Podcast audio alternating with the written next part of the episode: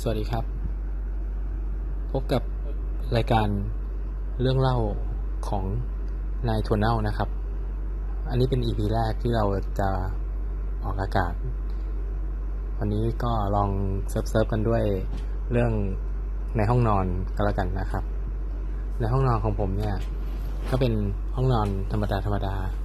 ไม่มีอะไร นอนกันสองคนนะครับสามีภรรยา สิ่งที่มันจะดูแปลกๆไปจากชาวบ้าน นิดหน่อยก็คือ ห้องนอนห้องนี้ไม่มีทีวีไปยังไงไม่มีทีวีเพราะว่าภรรยาผมเนี่ยหายแสงแพ้แสงเห็นแสงไม่ได้มีแสงกวนนิดเดียวไม่ได้ ก็เคยเอาทีวีมาตั้งอะครับ สุดท้ายก็ต้องโยนมันออกไป เพราะว่าเอ่อมันห้องมันเป็นห้องที่เอาไว้นอน คนมันจะนอนแต่มาเปิดไฟอะไร ห้ามเปิด ห้องมันต้องมืดสนิท แล้วก็ความแปลกอย่างที่สองก็คือ ก็ยังยังอยู่ในเรื่องของแสงอะครับ ไม่สามารถติดนาฬิกาที่เป็นดิจิตอลได้ พวกนาฬิกาที่เป็นไฟไฟ LED แสงมันกวน เดี๋ยวเธอจะนอนไม่หลับ คราวนี้ผมก็เพิ่งมาเห็นว่าแอร์ผมมันก็มีแสง LED อยู่สองดวง ผมก็ไม่แน่ใจว่า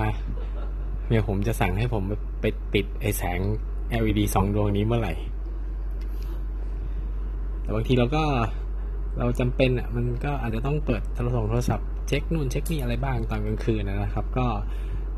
เราก็ต้องซุกให้มันมืดที่สุดเท่าที่จะทำได้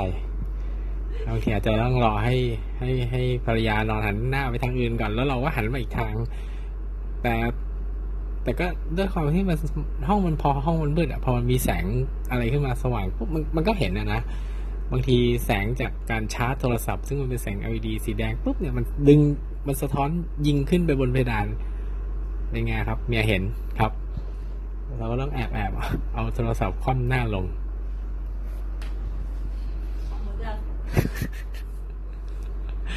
ก็ก็ประมาณนี้ครับ เป็นห้องนอนที่ไม่สามารถทำกิจกรรมอะไรได้ เพราะว่าขึ้นมาแล้วต้องนอนเลย ขึ้นมาไม่เคยทัน ภรรยาเปิดไฟนะครับ ขึ้นมาทีไรห้องมันจะมืดสนิทตลอดเวลา ผมยังไม่เคยรู้เลยว่าจริงๆแล้วไฟมันใช้ไม่ได้ หรือว่าเมียปิดไฟ ครับก็บนจินตนาการแล้วเลยครับก็ก็จบ EP แรก แต่เพียงเท่านี้นะครับ ก็เรื่องเล่าของนายสวนเล่านะครับ ถ้าชอบใจก็คอมมุ้งคอมเมนต์อะไรกันแชร์ก็ได้นะครับ แล้วก็เดี๋ยวก็จะมาเล่าเรื่องอื่นให้ฟังต่อนะครับราตรีสวัสดิ์ครับราตรีสวัสดิ์แต่ นี่พูดจริงเหรอเนี่ยราตรีสวัสดิ์นาติสวัสดิ์โอเคสวัสดีครับ บ๊ายบาย